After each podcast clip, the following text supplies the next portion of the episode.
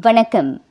ஒற்றுமை அரசாங்கத்தின் கீழ் முதல் முறையாக தாக்கல் செய்யப்படும் ஈராயிரத்து இருபத்தி மூன்று வரவு செலவு அறிக்கை அனைவரது கவனத்தையும் பெற்றுள்ளது. இன்று தாக்கல் செய்யப்படும் அதில் தங்களது எதிர்பார்ப்பு என்ன என்பதை விவரிக்கின்றனர் பொதுமக்களில் சிலர். ஸ்லாங்கூர் பூச்சோங்கைச் சேர்ந்த ஆசிரியர் மோகனதாஸ் புருஷோத்தமன். இந்த வரவு செலவு திட்டத்தில் தமிழ் பள்ளிகள் இலக்கவியல் பள்ளிகளாக செயல்பட நிதி ஒதுக்கீடு மிக மிக முக்கியம். தமிழ் பள்ளிகளில் இலக்கவியல் முறையில் வகுப்பறைகள் இலக்கவியல் கற்றல் கற்பித்தல் ஆசிரியர்களுக்கும் மாணவர்களுக்கும் இலக்கவியல் பட்டறைகள் போட்டிகளுக்கு இந்த நிதி ஒதுக்கீடு பேருதவியாக அமையும். தமிழ் பள்ளி மாணவர்கள் இருபத்தோராம் நூற்றாண்டு கல்வி உலகில் புத்தாக்க மாணவர்களாக வருவதற்கும் இலக்கவியல் கற்றல் கற்பித்தல் மிக அவசியம். ஸ்லாங்கூர் பந்திங்கைச் சேர்ந்த இளங்கலை முடித்திருக்கும் பல்கலைக்கழக மாணவி ஆனந்த ஜோதி சேகர்.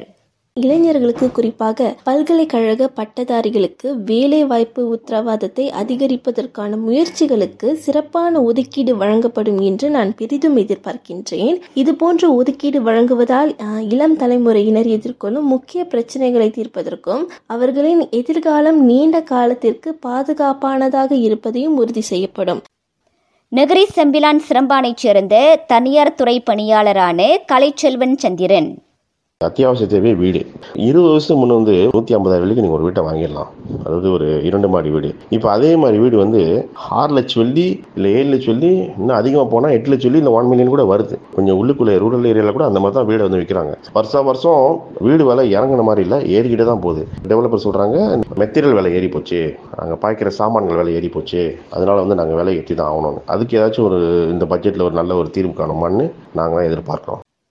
பேரா ஈப்போவிலிருந்து இல்லத்தரசி ரதி முனியாண்டி ஊதியம் போதாத நிலையில் இருக்கிறனால தான் அதிகமான பட்டதாரி மாணவர்கள் வெளிநாட்டு வேலைவாய்ப்பை தேடி போகிறாங்க அதனால் அரசாங்கம் பட்டதாரிகளுக்கு குறைந்தபட்ச ஊதியத்தை நிர்ணயம் செய்யணும். இதனால் நம்ம நாட்டு திறமைசாலிகள் நம்ம நாட்டிலேயே உழைப்பாங்கன்னு எதிர்பார்க்கலாம். அடுத்ததாக பார்த்தீங்கன்னா கோவிட் பெருந்தொற்று ஏற்படுத்திய நஷ்டத்திலிருந்து சிறு நடுத்தர வியாபாரிகள் இன்னும் முழுமையாக மீளலை. லாக்டவுன் காலத்தில் வழங்கப்பட்ட கிராண்ட் பிரிஹத்தின் ஹாஸ் உதவித்தொகையை அரசாங்கம் மறுபடியும் அமலுக்கு கொண்டு வந்துச்சுன்னா அது அவங்களுக்கு பேருதவியாக இருக்கும்னு நான் நினைக்கிறேன். அனைத்துலக பள்ளியொன்றில் பகுதி நேர ஆசிரியராக பணியாற்றி வரும் உள்நாட்டு பல்கலைக்கழகத்தின் இறுதி ஆண்டு மாணவி துர்காஷினி மணிமாறன்.